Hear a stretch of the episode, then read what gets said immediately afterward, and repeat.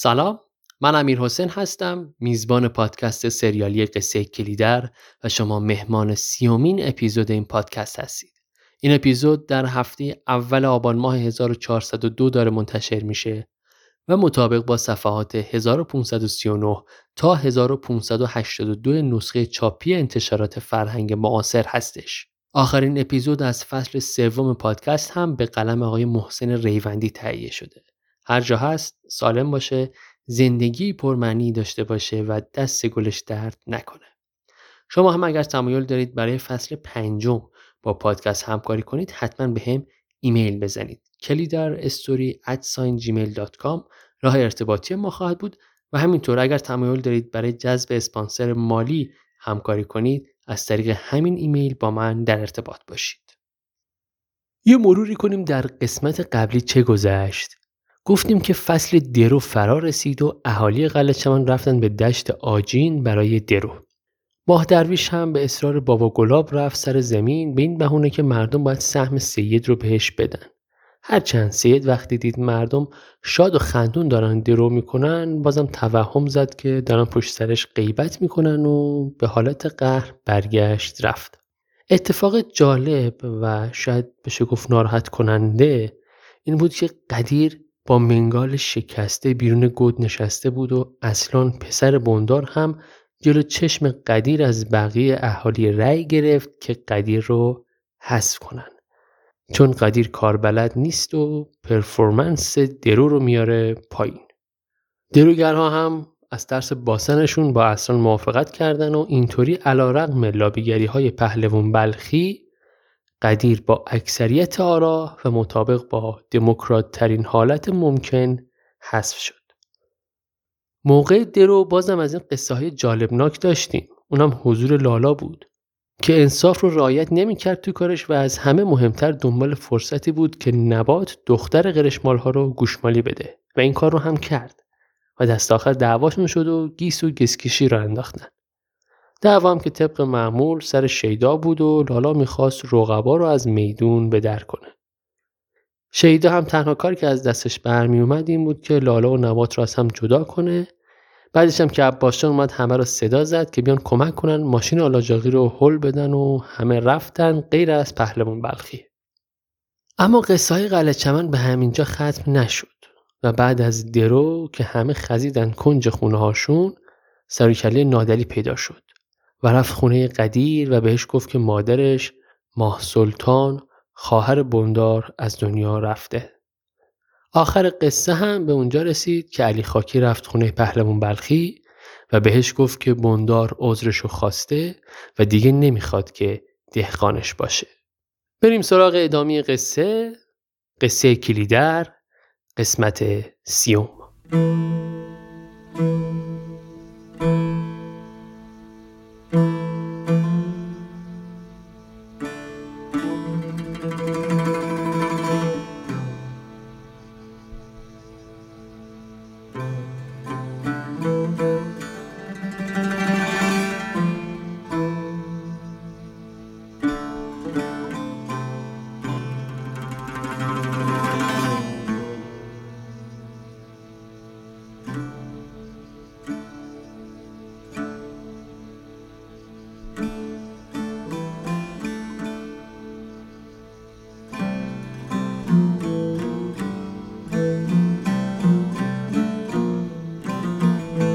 ادامه داستان از حیات خونه پهلوان بلخی شروع میشه. اهالی قلعه چمن و یه عده از دهقانهای بلوک های دیگه تو حیات خونه پهلوان جمع شدن و اون هم چونش حسابی گرم شده و داره واسهشون نطخ می‌کنه. ماجرا هم مثل همیشه از این قراره که دهقانها و دروگرها از جور و جفای ارباب ها به تنگ اومدن و دور هم جمع شدن تا یه فکری به حال این اوضاع بکنن.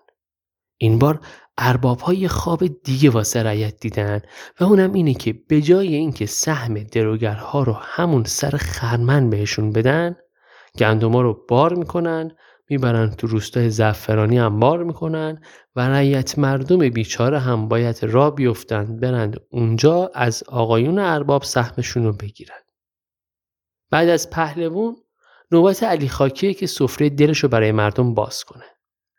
اونم در تایید حرفای پهلوان ادامه میده و میگه حالا هم می‌خوان گندم پاک کرده رو از اینجا بار کنن ببرن تو انبارهای زعفرانی.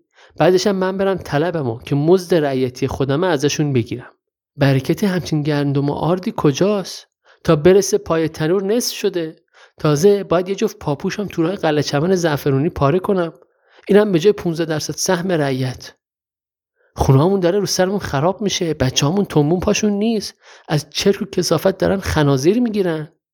خنازیر یعنی همون جزام نه خیر آقا من یکی مزد سالانه ما همینجا می‌خوام سر خرمن. تا سهم رعیتی و سهم 15 درصدم و تمام و کمال یه جا و همینجا ندن اگه خونم هم ریختن نمی‌ذارم یه جوال گندم از سر خرمن جای دیگه ای ببرن. تو پرانتز یه چیزی بگم. من خیلی هرس خوردم وقتی اینجای قصه رو شنیدم و این قسمت رو داشتم میخوندم. این مسئله که دهقانها دارن مطرح می‌کنن منو یاد قانون کار خودمون انداخت و رفتار غیر انسانی غیر منصفانه و سراحتا میگم بیشرفانی شرکت های خصوصی که هزار و یک تخلف قانونی و غیر قانونی رو تو پرداخت حقوق کارمنداشون انجام میدن و دست کارمند و کارگر و مهندس و متخصص هم به هیچ جا بند نیست. چون این شرکت ها با تسلط به قانون کار که هزار و یک خلع داره یه قرارداد ترکمان چای با شما میبندن که خیلی هم قانونیه. حقوق شما رو دیر پرداخت می‌کنن یا اصلا پرداخت نمی‌کنن. بعد میگن این باشه جزء دویون هر موقع خواستید از شرکت برید بهتون میدیم. یا تو لیست بیمه حقوق پایینتری برای شما رد می‌کنن. این در حالیه که ما داریم نقض کار می‌کنیم براشون اما اونا به ما نسیه پرداخت می‌کنن. همین الان تو سال 1402 با دلار 50 تومنی که نمی‌دونم تا آخر سال بشه 150 تومن یا 250 تومن یا هر چیزی شرکت هایی هستن که کارمنداشون چند ده میلیون و حتی چند صد میلیون مطالبه دارن بابت حقوق های معوقه و نصف و نیمه این که طی این چند سال جمع شده رو هم.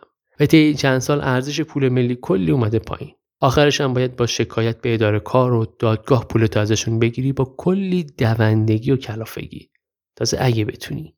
و جالبه که هنوزم این مشکلات وجود داره. اگه داریم چنین مسائلی رو راجع به دهه 20 شمسی میگیم الان توی قرن 15 هم میشه دیگه 1402 وارد قرن 15 هم شدیم.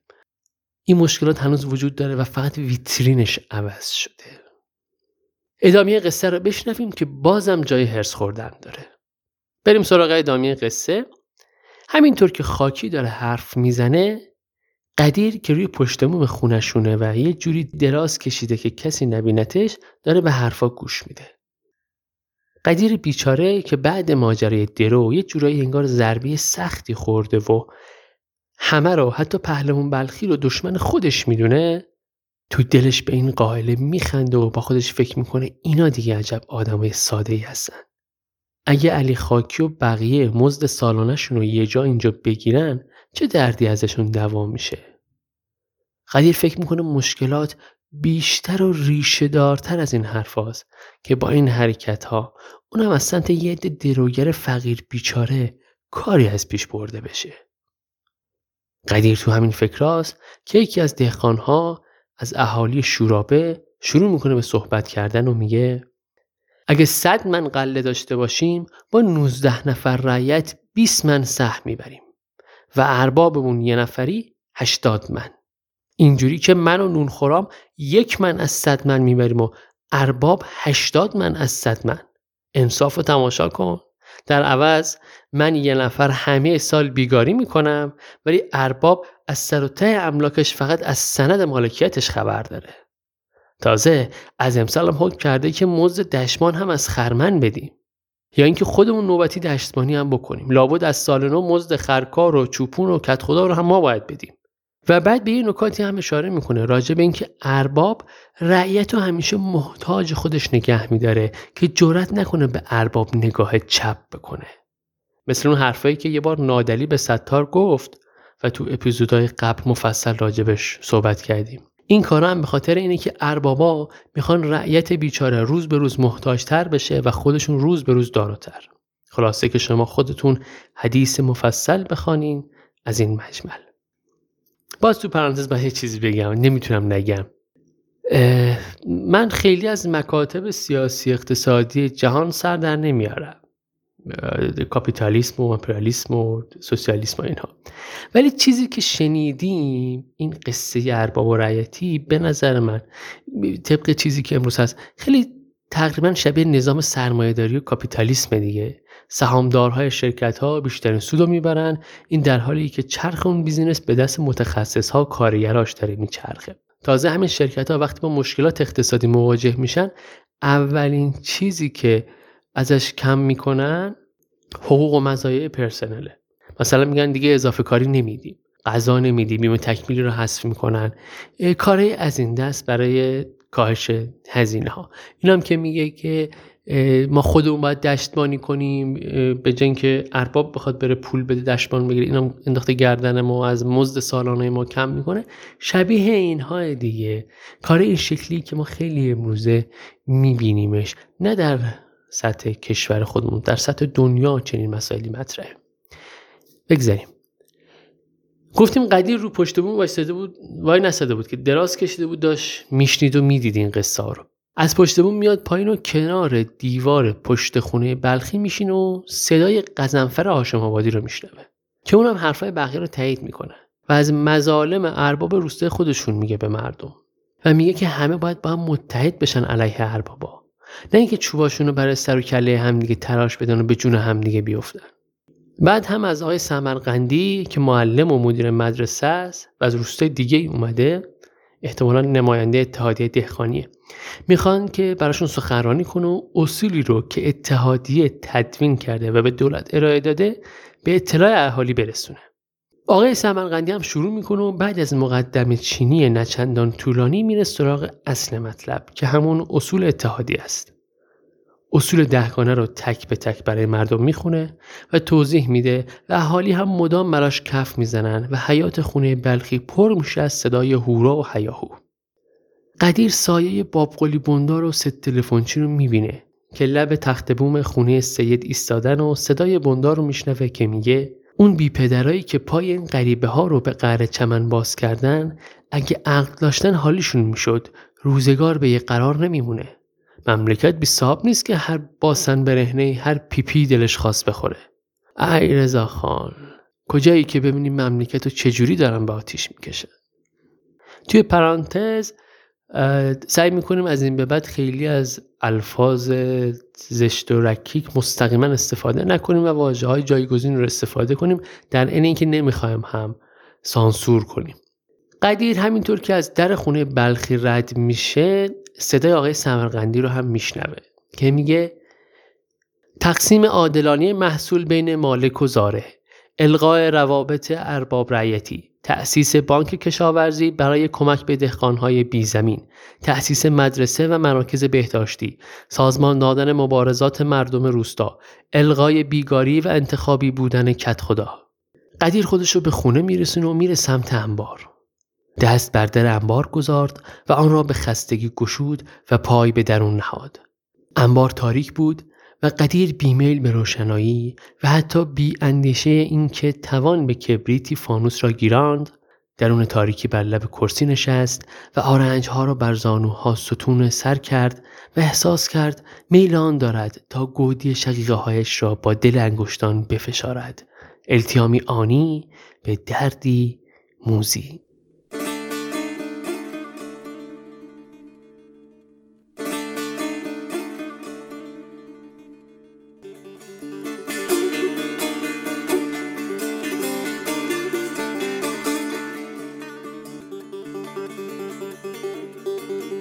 شب شده اهالی قلعه چمن روی بام و دیوار خونه ایستادن و هیاهو می‌کنن و دشنام میدن و گریه می‌کنن و سر و صداشون تو کوچه پس کوچه ها میپیچه و سکوت شب و میشکنه چه اتفاقی افتاده؟ دشت آتیش گرفته و شعله ها دارن سمت خرمنگاه میرن زن و مرد و پیر و جوون در تب و تاب و حول و ولا هستن. آب می‌برن خاک میریزن ولی فایده ای نداره و آتیش خیلی زیاده و به این سادگی خاموش نمیشه. با قلی بندار با سر و پای برهنه تو کوچه میده و یقه چاک میده و همینطور که اشک تو چشاش جمع شده و داره به زمین و زمان فش میده فریاد می‌کشه. های مردم این رزق خودتونه که داره میسوزه. به داد برسین. خرمنا رو نجات بدین. آی سید آتیش که هنوز به خرمنگاه نرسیده ها؟ زود باش به آقا تلفن بزن بگو خاک به سرمون شده. بی پدرها بالاخره کار خودشونو کردن. ستار خودش رو به بندار میرسونه و بهش میگه بیلهای اربابی رو به مردم بده که بتونن آتیش دور خرمنها با خاک مهار کنن. بندارم همینطور که داره فوش و بد و بیراه نثار ستار می‌کنه. میگه در آقل رو باز کنن و بیلها رو بردارن. برات علی سالار رزاق و علی خاکی هم میرن که مسیر آب و به سمت گندمزار برگردونن. بندار فریاد می‌زنه امان از دست این لامصبا. اومدن آشوب کردن و رفتن. هم قزنفر رو می‌شناسم همون سمرقندی رو. هم قزنفر رو می‌شناسم همون سمرقندی رو. همشون رو می‌کشم. قدیر روی پشت بوم خونه خودشونو شاهد قائل است. صدای کربلی خدا داد که می‌پرسه چه خبر شده؟ قدیر رو به خودش میاره. قدیر از پشت بوم میاد پایین و همونطور که زانواش میلرزه خودشو به انبار میرسینه و تو تاریکی انبار یه گوشه میشینه و از حال میره. صبح که میشه قدیر پا میشه از انبار میاد بیرون و میره که کربلای خداداد رو ردخ و فتح کنه. این کار انگار فقط براش یه جور رفع تکلیفه. انجام میده و دستوروش رو میش رو دوباره میره تو انبار. عباسان هم یه گوشه نشسته و بدون اینکه حرفی بزنه حرکات قدیر رو زیر نظر داره. قدیر خودش رو تو آینه نگاه می‌کنه و با خودش فکر می‌کنه که انگار یواش یواش داره پیر میشه.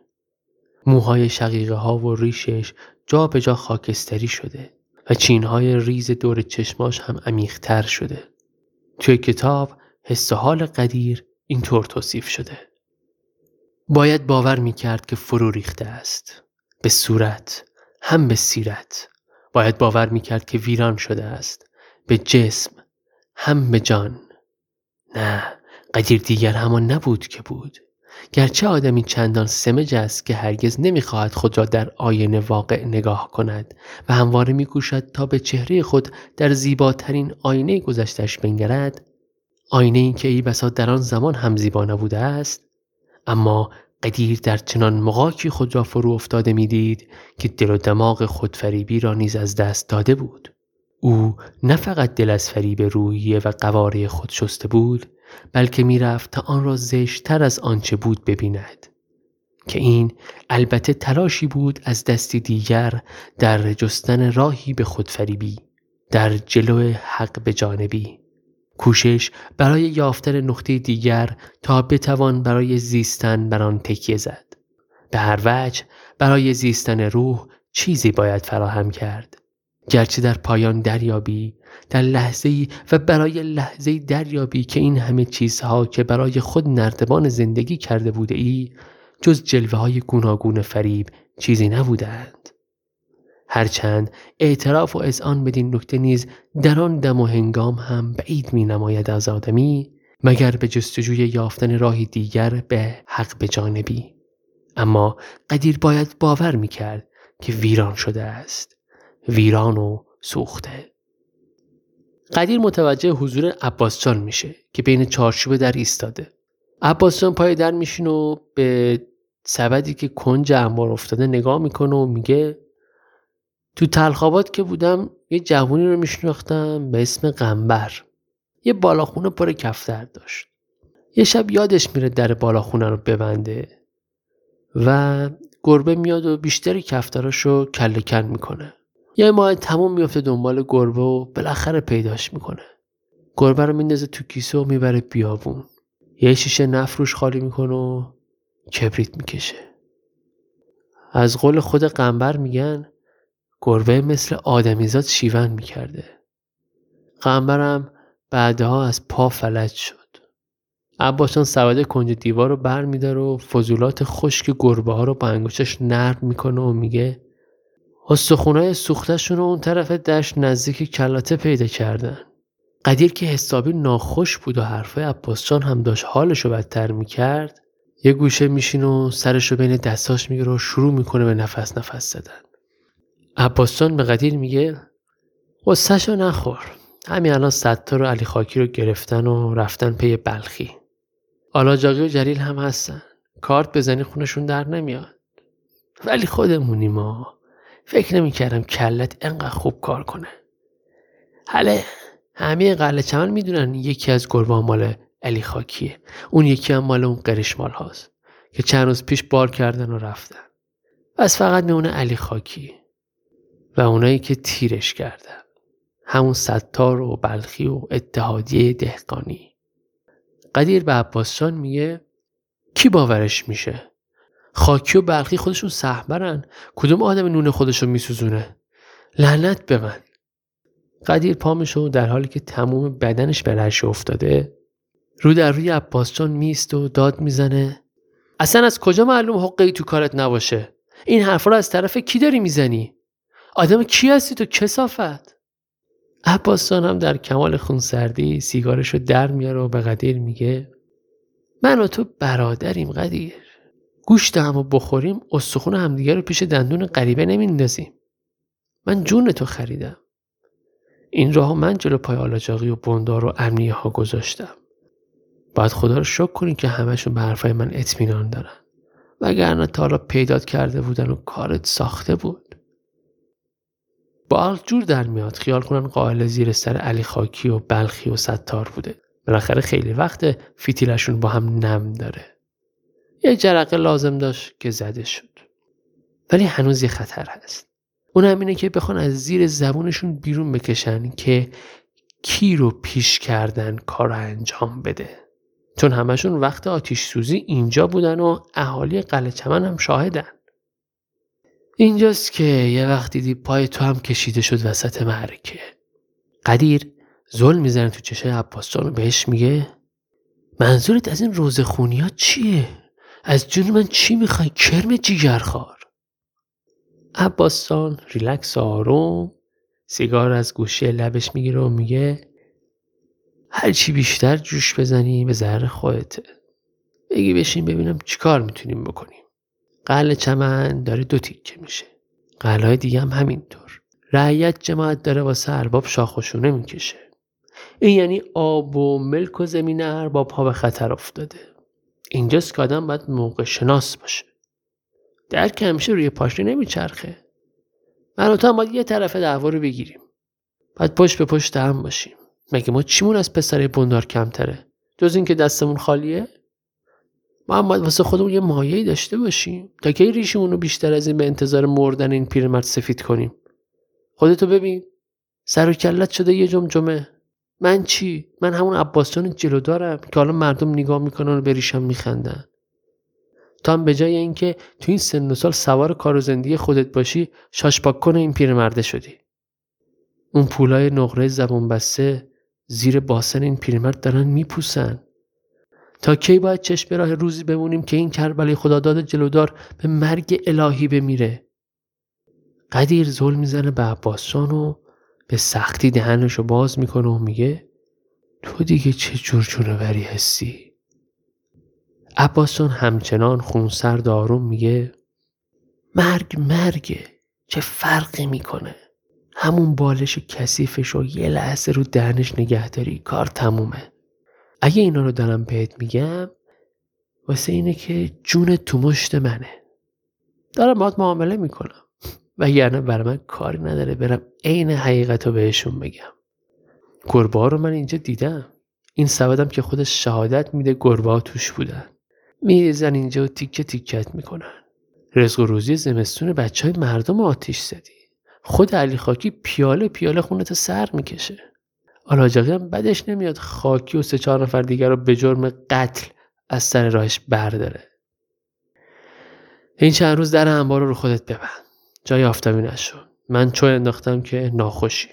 نادلی هم که سراغ تو گرفت همینو بهش گفتم. معرکه که تموم شد خودم میام دنبالت.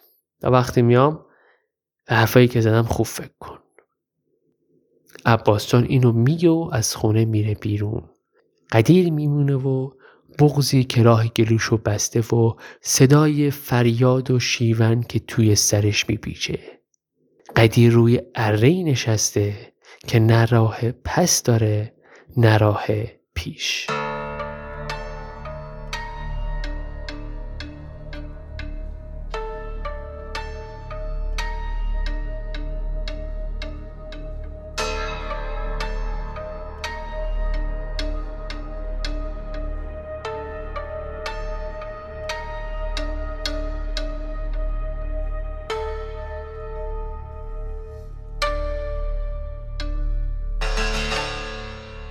تا اینجای کار فهمیدیم که آتیش سوزی دشت زیر سر قدیر بوده. حالا ببینیم چه کسایی می‌خوان از این آب گلالود ماهی بگیرن و از این ضرر و زیان به نفع خودشون استفاده کنن. اول آلاجاقی و بابقلی بندار و بعد هم عباس جان. اصلا همین که قدیر خودشو بزنه به ناخوشی و چند روزی از خونه بیرون نیاد پیشنهاد بندار و آلاجاقی بوده. عباس جان هم یه جورایی وسط یه نقشی داشته. حالا آلاجاقی و بندار چه نفعی می‌برن؟ اول اینکه حساب کار رو با دهقانا و کسایی که داشتن تو اتحادیه دور هم جمع می‌شدن یه سره کنن. دوم اینکه سهمیه دهقانی سالانه علی خاکی مزد داره برخی و درصد سالانهشون رو بپیچونن. سوم هم این که قدیر رو بزنن لای منگنه و ناچارش کنن ازشون تمکین کنه. عباس هم این وسط خودشو مغز متفکر قصه جا زده و می‌خواد قدیر رو مجبور کنه کربلای خداداد رو بکشن یا راحتش کنن تا پولاشو به چنگ بیارن. و نه عباس میره و قدیر رو لو میده. در صورتی که اصلا لو دادنی در کار نیست. همه می‌دونن قصه چیه. همه که نه با قلی بندار می‌دونه. فقط عباسانه که می‌تونه از آب گلالود اینجوری ماهی بگیره. حتی به پدر و برادر خودشم رحم نمی‌کنه. اینا رو داشته باشید تا بریم سراغ ادامه ماجرا. باز جا داره من اینجا پرانتز باز کنم یه چیز اضافه کنم که این قصه چقدر آشناست. یه بخشی از مردم بابت مطالبه حقوق خودشون از حکومت مطالبه دارن؟ اعتراض دارن به حکومت. بعد یهو یه فتنه به پا میشه و یه آسیبی به اموال عمومی یا به جان مردم می‌رسه و حکومت این رو میندازه گردن همون معترضینی که دنبال خواسته های قانونی و به حقشون هستن. در حالی که خرابکاری عملا توسط عرازل و باش و با اطلاع قبلی حکومت انجام شده. اینو اینجوری. تو حیات خونه بندار بلخی و ستار و خاکی رو بستن و جلیل آلاجاقی داره واسهشون رجز می‌خونه و فوش و بعد بیراه نسارشون می‌کنه. خود آلاجاقی و یه معمور امنیه به اسم استوار کمال جوینی لب تخت بوم خونه بندار وایستدن و باب قلی و اهالی قلعه چمن هم توی حیات شاهد و نازار این قائله هستن. علی خاکی در حالی که بغز راه گلوشو گرفته و از خشم خودشو می‌خوره میگه آی مردم اگه می‌خوان منو بکشن بذار بکشن. ولی اینو بدونین که هر خوشه گندم اگه مال دشمن منم باشه برای من مثل سر بچه های خودم عزیزه. من همچین گناه بزرگی نمی کنم بذار منو بکشن ولی ننگ این جنایت دنبال نام من نباشه. من جیگر خودم رو می‌تونم آتیش بزنم ولی گندم و نه. جلیل علی خاکی رو به اشاره آلاجاقی ساکت می‌کنه و روبروی ستار میسته ستار شروع می‌کنه صحبت کردن رو میگه این یه دسیسه علیه همه ما. می‌خوان اینطور وانمود کنن که رزق شما رو آدمایی مثل خودتون از دهن شما بریدن. می‌خوان جنگ شما رو با خودشون به جنگ خودتون با خودتون برگردونن و ما رو به جون هم بندازن. جلیل با پشت دست می‌ذاره تو دهن ستار نمی‌ذاره حرفش رو تموم کنه. که یه دفعه اون استوار جوینی بهش میگه نه آقا جلیل اونو ولش کن از خودمونه. همه برمیگردن استوار رو نگاه می‌کنن. بندار میگه قربان همه آتیشه از گور همین بابا بلند میشه. ولی استوار جوینی میگه که ستار رو باز کنن. ستار هاج و واج مات و مبهوت نمی‌دونه چی بگه چی کار کنه. دور خودش میچرخه مردم رو نگاه می‌کنه رفقاش رو نگاه می‌کنه. آقای نویسنده حس و حال ستار رو تو این لحظه به زیبایی توصیف کرده. چند خطش رو اینجا با هم بشنویم. ستار در هزار آینه چشمها وارهانده و رها شد و در میان میدان معرکه ایستاد. بیهوده و انگار فلج. با حسی نظیر تزلزل ناباوری و باور این ناباوری و با حالتی بسان گنگی برش خواب پلک برهم زد و باز پلک برهم زد. وهم و رویا و گمان از آن دست که چشم و دل و دست را نسبت به خود به شک وامی دارد. شک و فلج شدن در شک. چشمان ستار دیگر پر از خشم نبودند. چشمان او دیگر آن تیزی هوشوارانه را نیز نداشتند. گم بودند. گم و گیج و گول. تار و کرخت و بیمار و غریب. بار دیگر قربت. این بار قربتی ژرف و بعید. پس تنها یکه در تمام پهنه عالم مگر خاک دهان بکشاید مردی که می‌رفت تا جایی فراخور چشم و زبان مردم در قلب ایشان بیابد اکنون چون میمونی در میان مردم گیج و سرگردان مانده بود. هم بدان سیاق زبان بند و بیگانه. ستار میاد سمت جمعیت و میگه مردم شما منو می‌شناسین. من همون پینه دوز شما هستم. اینا می‌خوان نابودم کنن. می‌خوان روح همو بسوزونن. دارن به ریشم می‌زنن. آی مردم من به غیر از شما کسی رو ندارم. دو تا معمور میان شونای ستار رو می‌گیرن و می‌برن که بندازنش بیرون. تو همین حین صدای براتلی سالار رزاق بلند میشه و میگه نه این باهتونه من نمی‌ذارم مدنومش کنین. چرا صداتون در نمیاد؟ حق نشناسا. ترسوا شما که می‌دونین این مرد ستار خودمونه. بی غیرتا شما که می‌دونین این مردا دشت خرمنمون آتیش زدن. بندار و یه مامور امنیه میان براتلی رو می‌گیرن و میندازن تو آقل استوار جوینی هم همونجا لب تختمون که ایستاده برای اهالی خطابه می‌کنه که ما مجری قانونیم و فکر نکنین مملکت صاحب نداره و می‌تونین آشوب کنین و خرمن بسوزونین و کسی هم کاری به کارتون نداشته باشه. از اون خطابه هایی که یعنی من بعد این غلط های اضافه نکنین حالا جاقی هم اشاره می‌کنه که بلخی و خاکی رو هم ببرن آقل و به اتفاق براتلی به حساب هر سه نفرشون رسیدگی کنن. جلیل هم که حالش گرفته میشه از اینکه تو آقل کسی نیست شیرین کاریاشو تماشا کنه و دلش می‌خواد در انظار عمومی مردها رو شلاق بزنه ترکه های ترقبید رو میده دست موسا و بهش میگه دنبال بلخی و خاکی بره. ولی موسا که تا این لحظه سر جاش خشک زده بود ترکه ها رو می‌گیره و پرت می‌کنه رو پشت بوم مطبخ. موسا که این کارو می‌کنه شیدا و جلیل و بندار میریزن رو سرش رو تا می‌خوره کتکش می‌زنن. حسابی آشلاشش می‌کنن. همینطور که دارن مردها رو سمت آقل میکشونن بلخی و خاکی چشمشون به موساس و نگران حالشن. جلیل که تا الان از سکوت بلخی احساس اهانت کرده دسته تازیانش رو با مشت زیر چونه بلخی میکوبه و میکشونتش سمت آقل ولی بلخی همچنان مقاومت می‌کنه و موسا رو زیر نظر می‌گیره. موسا که نیمخیز میشه بلخی و خاکی خیالشون راحت میشه و پاسوس می‌کنن و کشونده میشن تو آقل تو همین حین نادلی میاد پایین و به موسا کمک می‌کنه که بلند شو و با هم میرن تو کوچه و نادلی میره سمت جیپ آلاجاقی. مردم هم یواش یواش میدون معرکه رو ترک می‌کنن و میرن پی کاروبارشون. جا داره یه چیزی بگم اینجا. من این صحنه رو که توصیفش رو تو کتاب می‌خونم کاراکتر جلیل منو یاد سریال کیف انگلیسی میندازه. توی اونجا هم توی اون روستای سامان که بودن اگه اشتباه نکنم مرحوم سیروس گرجستانی ارباب بود و پسرش حسام نواب صفوی بود. جلیل منو یاد اون کاراکتر حسام نواب صفوی میندازه تو اون سریال. قشنگ بچه خانه این مدلی بود که خیلی دوست داشت اتفاقا رعیت رو بچزونه و اون تصویر تو ذهن من میاد. بریم سراغ قصه.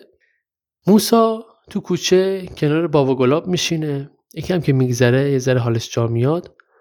متوجه میشه که نادلی تفنگ معمور امنیه رو ازش گرفته و چسبوندتش بیخ دیوار و بهش میگه ساکت باشه و صداش در نیار. گفتیم که دیگه نادلی موسی رو بود پیش جیپ آلاجاقی. اونجا یه مأمور امنیه وایساده بود. موسی به سختی از جاش بلند میشه تا ببینه عاقبت کار چی میشه. بندار داره جمعیت رو پراکنده می‌کنه که زن پهلوان بلخی جلوش در میاد و داد و فریاد را میندازه. تو همین اوضاع یهو نادلی سر می‌رسه و بندار رو کنار می‌زنه و میره تو آقل شیدا و اسنان و جلیل رو نشونه می‌گیره و تهدیدشون می‌کنه که اگه مردا رو باز نکنن شلیک می‌کنه. اونا هم که از این حرکت نادلی حسابی جا خوردن خاکی و بلخی و براتلی رو باز می‌کنن و از آقل می‌زنن بیرون. بلخی و براتلی با سراروی عرق کرده زیر بازوی خاکی رو می‌گیرن و از جا بلندش می‌کنن. علی خاکی بیچاره تومه اصلان شده بود و اونم کم لطفی نکرده بود و ساق پا و زانوهای خاکی رو حسابی کتک زده بود. اصلا تو انتخاب علی خاکی هم محاسبه به خرج داده بود. براتلی رو همچنان دهقان اربابی می‌دونست و به شیدا سپرده بودش. نمی‌خواست باش رو در رو بشه. بلخی رو هم به دام جلیل انداخته بود. چون از بلخی میترسید. پهلوان یه ابهتی داشت. با وجود اینکه می‌دونست بلخی کس و کاری هم نداره که بتونه تلافی کنه ولی خب ازش میترسید. ترجیح داده بود جلیل پسر آلاجاقی به حسابش برسه. ولی به نظرش کار علی خاکی دیگه تموم بود. چون آلاجاقی هیچ دلخوشی ازش نداشت. و قرار بود از قهل چمن بیرونش کنن. اصلا می‌دونست حتی اگه علی خاکی رو هم بیرون نکنن مجبور میشه خونه نشین بشه. و این اصلا که جاشو تو زنجیره رعیت های آلاجاقی پر می‌کنه. پس کم نذاشته بود و علی خاکی رو حسابی در بوداغون کرده بود. خلاصه تا مردا از خونه بیان بیرون آلاجاقی و جلیل و استوار جوینی سوار جیب میشن و از قهله می‌زنن بیرون. اهالی قلعه چمن از حیات خونه بندار بیرون میان و میرن سمت خونه بلخی. که ستار هم دم درش نشسته. ولی علی خاکی از بقیه جدا میشه. دستشو می‌گیره به دیوار و نیمپا نیمپا میره سمت خونه کربلای خدا داد. قدیر از لای در علی خاکی رو نگاه می‌کنه و در رو براش باز می‌کنه. کمکش مونه بیاد تو روی سکو بشین و خودش هم روی زمین میشونه و آروم گریه می‌کنه. تو چشمه علی خاکی نگاه می‌کنه و بهش میگه به خدا من نمی‌خواستم همچین کاری با شما بکنن. علی خاکی به زحمت بلند میشه و میسته به قدیر میگه اومدم بهت بگم کاش به این کار. سر یکی از بچه های من آوریده بودی. از اینجا برو قدیر. یا برو یا سرتو بذار و بمیر. علی خاکی بعدش بیرون میره و قدیر رو تنها می‌ذاره. حال قدیر توی کتاب اینطور توصیف شده. بیش از آن قدیر از خود به نفرت دچار شده بود که باز هم بتواند تاب وجود همکنونی خود را تاب بیاورد. او حد بیزاری از خود بود. بیزاری و نفرت. نفرت و کینه. کینه به تمام وجود. از کینه به وجود خود. چندان که به هیچ روی بر خود اکنونش چشم نمی توانستی پوشید. یا می باید خود را در رودی که نمی شناخت تطهیر کند یا اینکه دست به جنایتی تازه بزند. به هر روی و در هر معنا از این که بود دیگر باید می‌شد. اگر شده بدتر. قدیر یاد حرف عباسجان میفته داره با خودش حرف می‌زنه و به خودش میگه هیچ وقت همچین جنایتی رو انجام نمیده. تو همین حین سر کله عباسجان پیدا میشه. و قدیر میگه بیا بیرون. قدیر خشکش می‌زنه. بال نیمتنی عباسجان رو می‌گیره و بالتماس بهش میگه با من کار دارن؟ چیکار کنم عباس جان؟ حالا چی میشه؟ عباس جانم بهش میگه باید بریم. باد کار دارن. می‌خوان باهات حرف بزنن.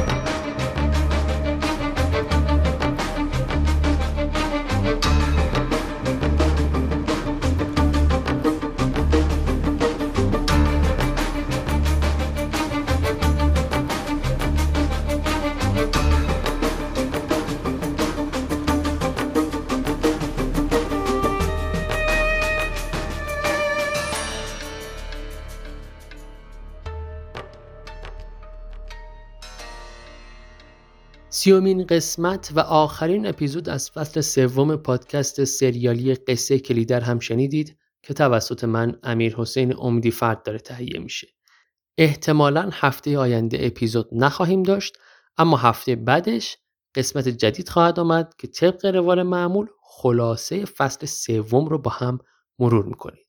همونطور که در تمامی اپیزودهای فصل سوم اعلام کردیم برای همکاری در تهیه متن فصل پنجم و البته جذب اسپانسر مالی می‌تونید با ایمیل کلی در استوری gmail.com در ارتباط باشید و تمایل و همکاریتون رو به من اعلام بکنیم. بازم ممنون از محسن ریوندی ممنون از شما که همچنان مخاطب این پادکست سریالی هستید و این پادکست رو به بقیه هم معرفی می‌کنید. سپاس که منو میشنوید. نوش گوشتون.